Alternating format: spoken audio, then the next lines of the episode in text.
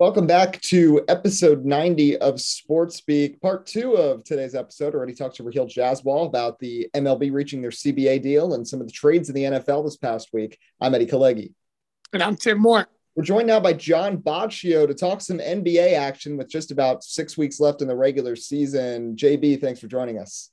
Thank you for having me. I'm super excited. Well, of course, the big story, we're recording this Thursday night. So, uh, kind of at the same time as we get ready for the Nets and 76ers showdown, I was looking at Twitter uh, just a couple minutes ago, and Ben Simmons has already gotten quite the chorus of boos from Philadelphia. Unsurprisingly, he was even getting them this morning outside the hotel walking to the bus. So, the Sixers fans aren't too happy with him. Honestly, I'm shocked that Steve Nash and Sean Marks have chosen to even send Ben Simmons into that situation when he can't even play and he's just going to be heckled for two and a half to three hours, especially when allegedly there are uh, rumors of mental health issues for Ben Simmons. Um, I'm kind of surprised that that happened, but and that he's there for this game. But I don't know. I mean, guess getting to exposed to the crowd for the first time might be better than having to deal with it when he's actually going to be on the floor with them the next time they play Philly, especially if they match up in a playoff series. But let's talk about this trade. Of course, we've seen the Sixers playing really well. James Harden and Joel Embiid have fit so well together. And then on the other side for the Nets, it's a work in progress, but they're coming off of a strong game. Kyrie Irving with 50 points against the Charlotte Hornets. Kevin Durant is back from injury. Sometime soon, Ben Simmons will be on the court, but Seth Curry and Andre Drummond have both looked really good. Do you think either of these teams can really contend for the Eastern Conference Championship, John? Oh, you know, I think 100%. The Nets have been absolute. they haven't been phenomenal this season, but they've had their ups and downs. And now that Kevin Durant is finally back after that injury, he is going to massively help out this squad.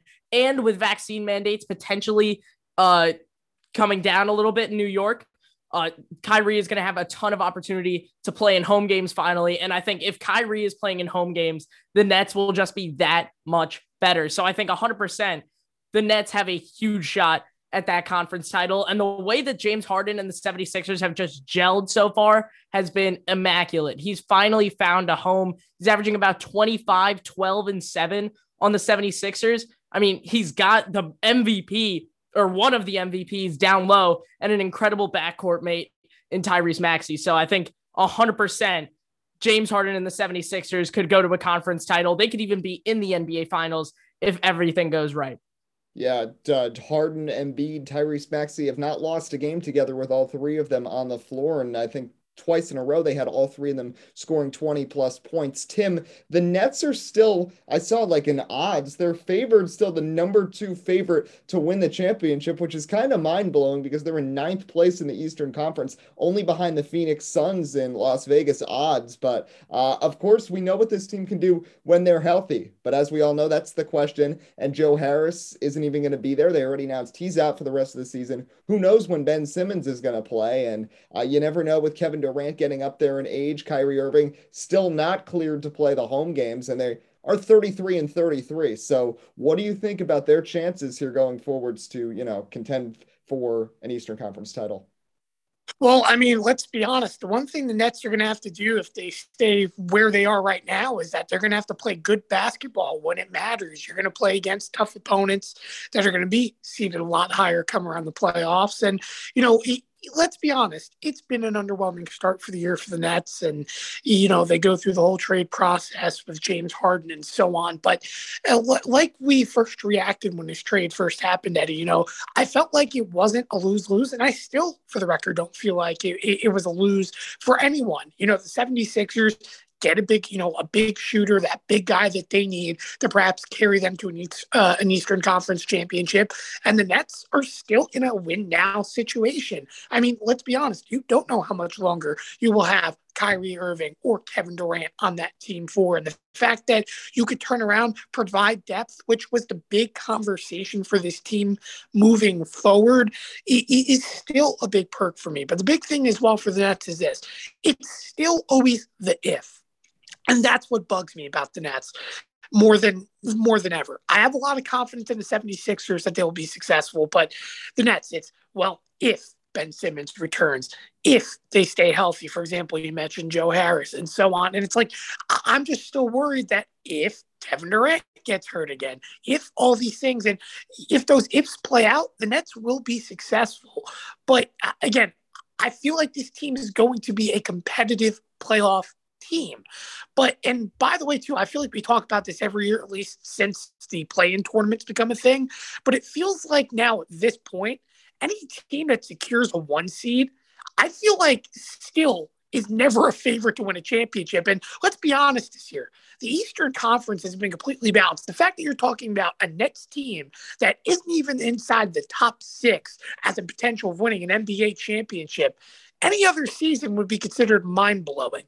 And the fact of the matter is, I mean, you look at it right now, the Miami Heat are the one seed in the Eastern Conference. I think that to me, first off, that's something that we talked about all the big moves they made this past off season. That, to me, that's mind blowing that they sit in this position at the moment. But it's more the fact of the matter is, is that, you know, you're not really set in that Eastern Conference of who is that top team. And on the Western Conference, yeah, the Suns have kind of diversified themselves as the top team in the Western Conference. But I also do want to point out this is the same team that's lost to some pretty good opponents this year in some big games. And a lot of their losses have come in big games. And that doesn't mean that come playoff time, they won't over, uh, overcome that and learn from that, especially being in the NBA Finals just a season ago. But the fact of the matter is, is that I don't really know still if the Suns can beat a Golden State Warriors. I don't even know if they can beat the Jazz. The Jazz, if I'm not mistaken, have the season record on them this year. And I'm not saying the Jazz are going to make the NBA Finals, but the point is, is that if these two happen to find each other in a series, it's all about who you play, when you play them, and who's going to be on the floor. And you have to remember this one thing too. Every single year, I know I mentioned a health factor for Brooklyn, but every year for every team, it feels like there's always an injury that happens in the playoffs. It, it, feels like that way. So my big thing in, terms of Phoenix, can you be healthy and can you avoid the inevitable come the playoffs? If that's the case, I think the Suns go to another uh, go go to another NBA Finals. But on the Eastern Conference side, it is anyone's game. I'm confident in Philadelphia. I'm confident in Brooklyn. But I could say that about six other teams on an Eastern Conference side.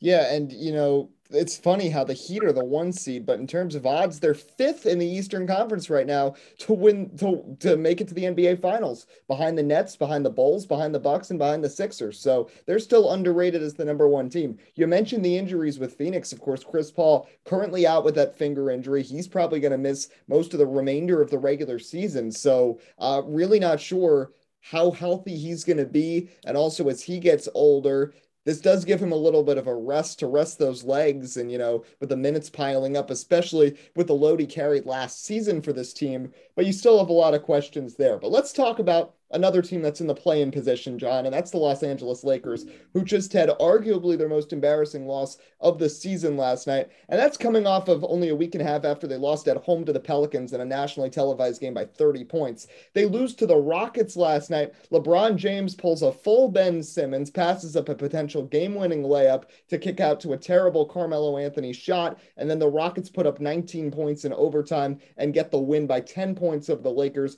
Rockets' worst team in the NBA. 16 and 49, but they take care of the Lakers, who, aside from Anthony Davis being out, are totally healthy. So at this point with the Lakers, do you think there is any chance that this team can go on any sort of a run here in the postseason since they do have LeBron James and Russell Westbrook, or are they going to just be out right away in that play-in tournament?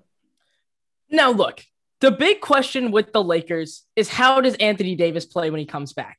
And although Anthony Davis didn't play incredible in his I can't even count 40 games this season. It seems like the man is always injured. If he can come back and play like he did in that 2020 season, where LeBron and Anthony Davis were just unstoppable on that pick and roll, I think 100% there's a shot of them going to, of them making a at least one series jump in that playoffs.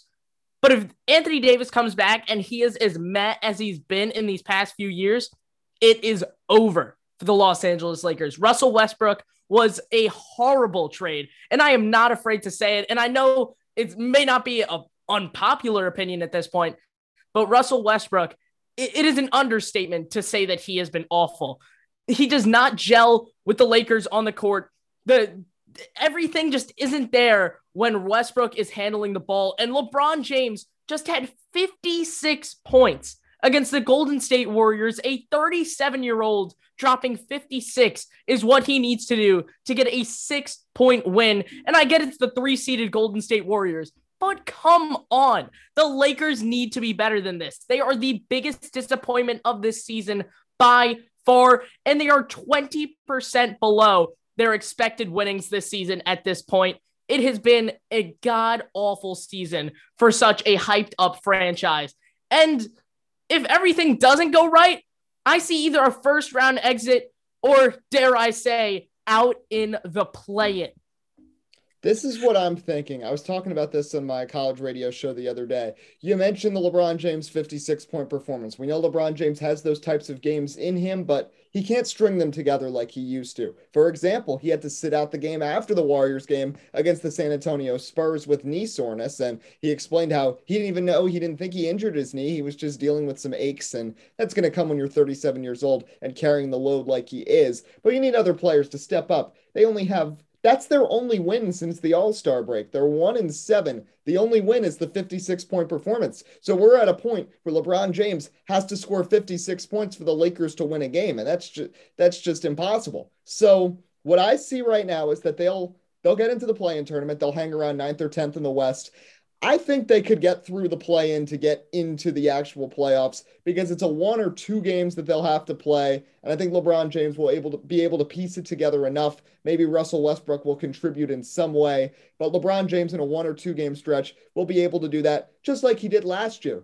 But unfortunately, they're going to find themselves playing either the Phoenix Suns or the Golden State Warriors in a series where, aside from maybe stealing one game in LA, I don't think those series against either team goes anywhere past five games, regardless of whether Chris Paul is healthy, regardless of whether Draymond Green is healthy for Golden State, because the Lakers simply do not have the talented roster that everybody thought they did. Because bringing together a bunch of older players, sometimes that's a smart idea, bringing in a bunch of veterans, but these guys are simply too old, too far past their prime, and they don't seem to like each other. And obviously, the relationship is even more strained with Russell Westbrook. The rumors that the Lakers wanted to trade him and that LeBron James wanted him out. So obviously, it's not going to work. So I think that's the furthest they go. Tim, how's your feelings on that? I, you know, I, I was trying to hold back my laughter as much as I can because I mean, JB described it perfectly. Let's just put it like that. The Lakers constantly cannot disappoint in being disappointing every single week. It feels like the Lakers progressively get worse and worse and worse. And you know what's funny? To me, I, view it this way. Since we started Sports Speak all the way back to when the play in tournament became a thing, right? You, you think about LeBron James for a minute. LeBron James loved the play-in tournament idea while they were inside the bubble. Turned around, he was anti-play-in tournament last year. I'm sure he's loving the play-in tournament idea this year all of a sudden. I remember when we had that episode when we were both freaking out about how hypocritical he was when he got stuck in the play-in tournament. I, I just think it's funny because now they sit in a play-in tournament situation right now, and it, it's just funny because it goes back to LeBron James regarding flipping opinions and so on. And I look at the Lakers roster, and I mean, yeah, they got Russell Westbrook this year. You know, they, they, they finally did the stuff with Melo that we've been talking about for a while, but it's a lot of old veterans. It doesn't mean anything at this point. Yeah, you thought maybe Westbrook would be the littlest better, a uh, bit better than Dennis Schroeder with with his acquisition last season, but that didn't even live up to expectations. I mean, the for all health aside, I know LeBron 37, getting older, he's going to get hurt, but they've played him for so many minutes that you have to think about that usage point throughout his career, even before he was in LA. Anthony Davis, if he could stay healthy, yes, they can find ways to be productive. But the Lakers have so many problems with this team dating all the way back even before LeBron James became a Laker. The fact of the matter is, is that they need a whole change as an organization, and they need change to this team. They cannot be the the, the winning era that we knew them back to be with Kobe Bryant. And this is no, for the record, no no diss to LeBron James, but I know LeBron James, outside of one year of his uh, uh, one year of his career, always made the playoffs and so on, is no, known to be a winner. But when it's all said and done, not even LeBron James could fix the Los Angeles Lakers and the downfall that they had after Kobe Bryant retired. And I view it as even towards the end of Kobe's career, for the record, not even Kobe could fix it. It's been a problem for the while. And the big thing is the Lakers just need to change their ways. I know they won a championship, but you can also say that championship was an asterisk mark where mm-hmm. things were unexpected. So I, I, just view it as the Lakers need change. It's as simple as that. And it's not going to come this year. It's probably not going to come for another two, three years. It probably won't come until maybe LeBron James retires and his son's in the NBA. So I, I just view it as the Lakers big market team. Everything else in LA all of a sudden looks a lot more shining and promising than the Lakers. And no one ever thought we'd be talking about that. But it's gotten to that point where they're a constant disappointment week in, week out, and they're declining. And we're talking about, for example, the Golden State Warriors game where you win by six and LeBron James has practically one of the best nights of his career when would the Lakers in the past ever, even back in their championship run, when would a Lakers team like that ever even be close? LeBron James found a way to carry the Cleveland Cavaliers only so far with even less depth, in my opinion. There's a lot more problems that have to be going on with the Lakers, which is which is the point. And yeah, health has a lot to do with it, but the fact that there's no scheme, no guys can agree. They traded away all their depth pieces as it is. I, I mean, we're seeing the Bulls work, right? We're seeing the Pelicans at least show some promise. So there's got to be something here that they can do to change, but it's not going to be this season. And I have no expectation for the Lakers moving forward.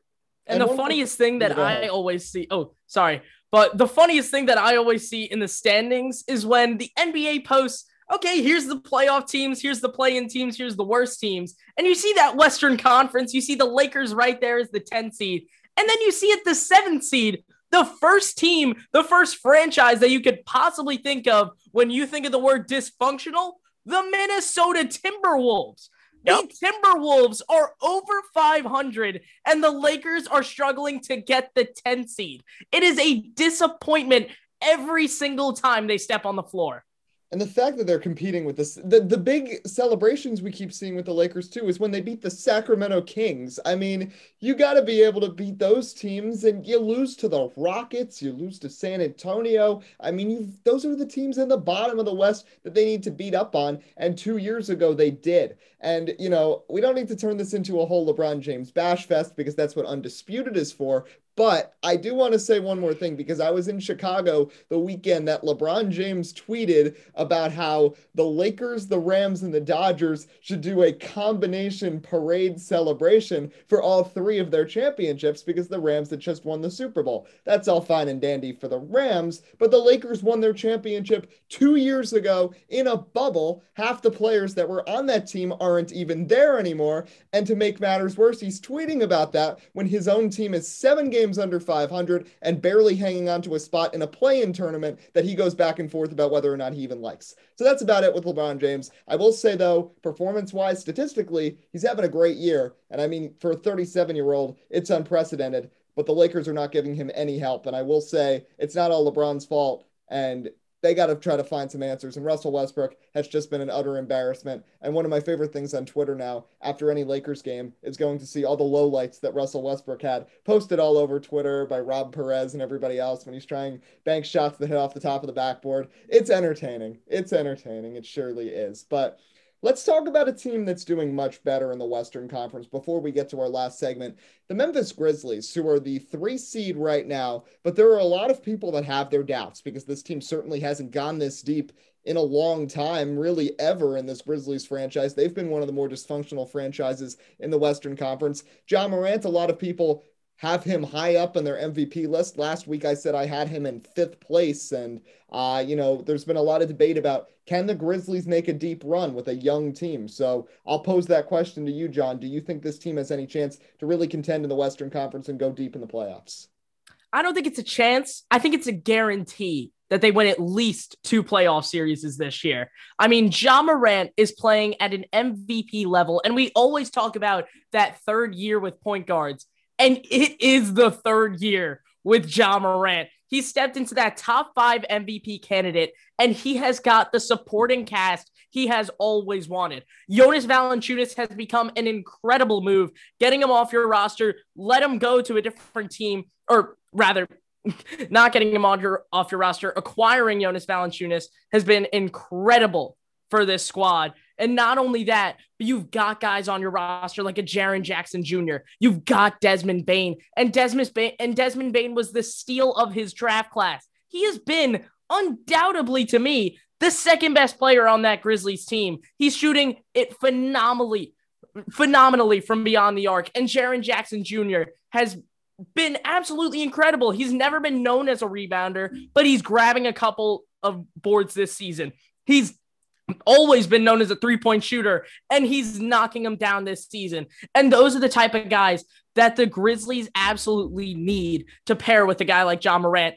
And Derrick Rose MVP things are going to go around constantly. And I don't know if I want to go that far just yet because I feel like people are starting to forget the greatness of Derrick Rose in that season.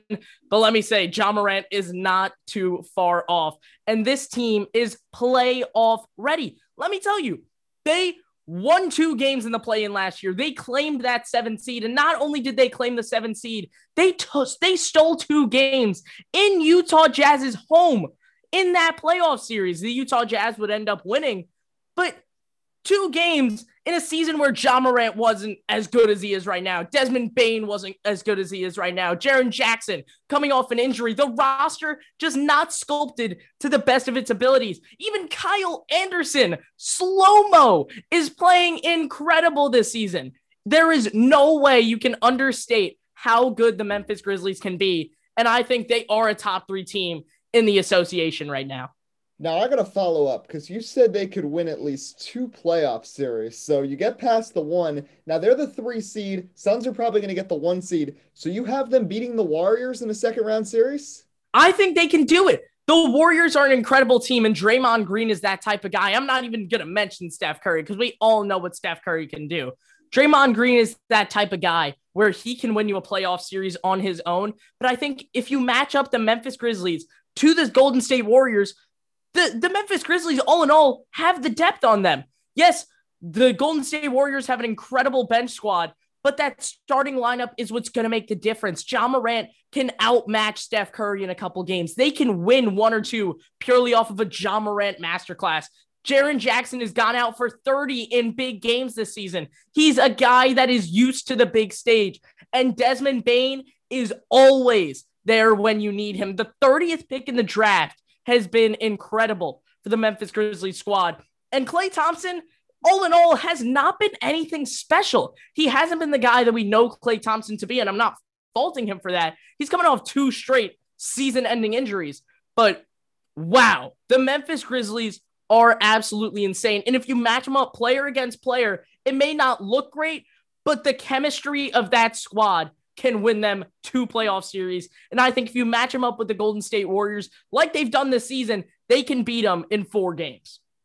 So let's finish. We've been talking about Ja Morant, and let's make our MVP picks right now with six weeks left in the season. Now, last week when I did a solo show, I did my MVP listing. I had DeMar DeRozan at the top, and I mentioned how this list fluctuates and it will fluctuate week to week. And since then, the Chicago Bulls have taken a bit of a step back, and the Bulls simply cannot beat teams that are in the top three of either conference against the Warriors, the Suns, the Grizzlies, and then the Heat, the Bucks, and the Sixers they're 0 14 this season. So they are they're they're beating up on everybody else. They're winning the games they're supposed to win, and they've stole some games. They've beaten Brooklyn uh, once. They've beaten Cleveland a couple of times. They've beaten Boston, but they can't beat those top top teams. DeMar DeRozan's having a great year, and I was very high on him last week. I think he's dropped down to number two and I'd move back up to number one, the reigning MVP Nikola Jokic, just because of what he's done with Denver, especially with no Jamal Murray, no Michael Porter Jr. That Nuggets team could be dangerous in the playoffs too if both of those players come back. Let's not forget the performance that Jamal Murray had in the bubble two years ago when he went toe to toe and put up 50 points in a playoff game against Donovan Mitchell. And Michael Porter Jr. has made positive strides throughout his NBA career so far. And this team has been settling in with just Jokic. Aaron Gordon has fit well with the team. Monte Morris has stepped up in a big way, filling in for Jamal Murray as the starting point guard. And of course, Nikola Jokic is just such a rare talent, being able to pass the ball so well and average eight assists a game as a center. Not to mention that he's fourth in the NBA in scoring and in the top five in rebounding as well. So I've got Jokic right now overtaking DeMar DeRozan as my MVP. Tim, I'll go to you first. Who are you going with right now for MVP? Yeah, I'm not going to have much to say in this regard. I'm going to have to agree. I think Jokic is going to be the MVP this year. I mean, the, the way I look at it for Jokic, obviously, he, this year really for the Denver Nuggets in general was a big proving ground. Obviously, you know you're you're missing one of your big points producers, and and let's be honest, the expectation wasn't really much for Denver. I mean, we thought this team was going to be, you know, lingering around the playoffs. You know, we felt that they would make it ultimately, but we didn't really expect them to be doing so so well. But yet Jokic has found a way to really carry them in night in, night out. And honestly, I, I don't want to throw a player comparison, but he, he almost equ- uh, equates himself to a Ben Simmons that just can't dribble. And and when I say by that is he can you know, he can pass the ball, mix up the offense well, and he's a powerhouse. And big thing too is for me is he's a real good piece down low in terms of defense. Uh, in terms of defense, and I think that overall as well goes very underrated in terms of his um of his playing ability. But for for me, for Jokic, it's more of if you look at players this season that have been so successful all around the basketball. I really can't circle anyone else in my opinion. And maybe John, you can correct me if you feel there's someone else, but I really feel that Jokic all around has played the best game of anyone there is. And when we've talked about the MVP, if I'm being honest, the last few seasons, that aspect to me at least has gone a bit ignored is that it hasn't been the best all around basketball player. A lot of it's been offensive based, but yet we're not seeing that this year. And I feel that Jokic is definitely deserving, has proven that not only can he keep a team that doesn't have all the pieces together in the conversation, but he's also proven that he's a lot better than what even maybe last year uh, had proven when he won MVP. John, how about you? Who's your pick? It's three for three for Jokic. And Tim, you mentioned bringing up anybody else. I am going to say that Embiid is number two on that list, but Jokic right now is the MVP. His numbers are out of this world. And I was going to go on this whole rant about how Jokic has got every single piece of his game over Embiid, but I'm glad that we can all agree that Jokic is just phenomenal. His team, when he is off the court, is minus nine. And when he's on the court, they are plus eight. The impact that he makes on the Denver Nuggets roster is absolutely impeccable. And Nikola Jokic, although he may be the five or six seed and will teeter around there for the rest of the season, most likely, there is no flaws in his game. His defense is extremely underrated at this point in his career. His offense is unstatably, it's, it's, it's awesome. I, I'm speechless when I talk about the things that Nikola Jokic can do with the basketball. And nobody else is going to go out there like Nikola Jokic will and drop 49, 12, and 11 in an overtime stunning comeback to win them the game. I don't think any other player in the NBA can do it like Jokic. And that's why I've got him going back to back right now. Just over a month left in the NBA season. It'll be interesting to see how it all goes down as the play in tournament is just five weeks away. John Boccio, thanks so much for joining us again. We really appreciate it. Thank you. I'm super glad I came. All right, well, that's going to just about wrap up our show. A thank you to John and Raheel Jaswal for joining us. Next week, it's all March Madness talk. Of course, the NCAA tournament getting started with the play-in uh, first four games on Tuesday, and then the round of 64 kicks off Thursday. A reminder, you can follow along on our Twitter at SportsSpeak Live for news about episodes and with Tim and I's NASCAR Pick'em. But until next time, we hope you have a great rest of your weekend. I'm Eddie Kalegi. And I'm Tim Moore. And this was Sports Speak. Have a good rest of your day.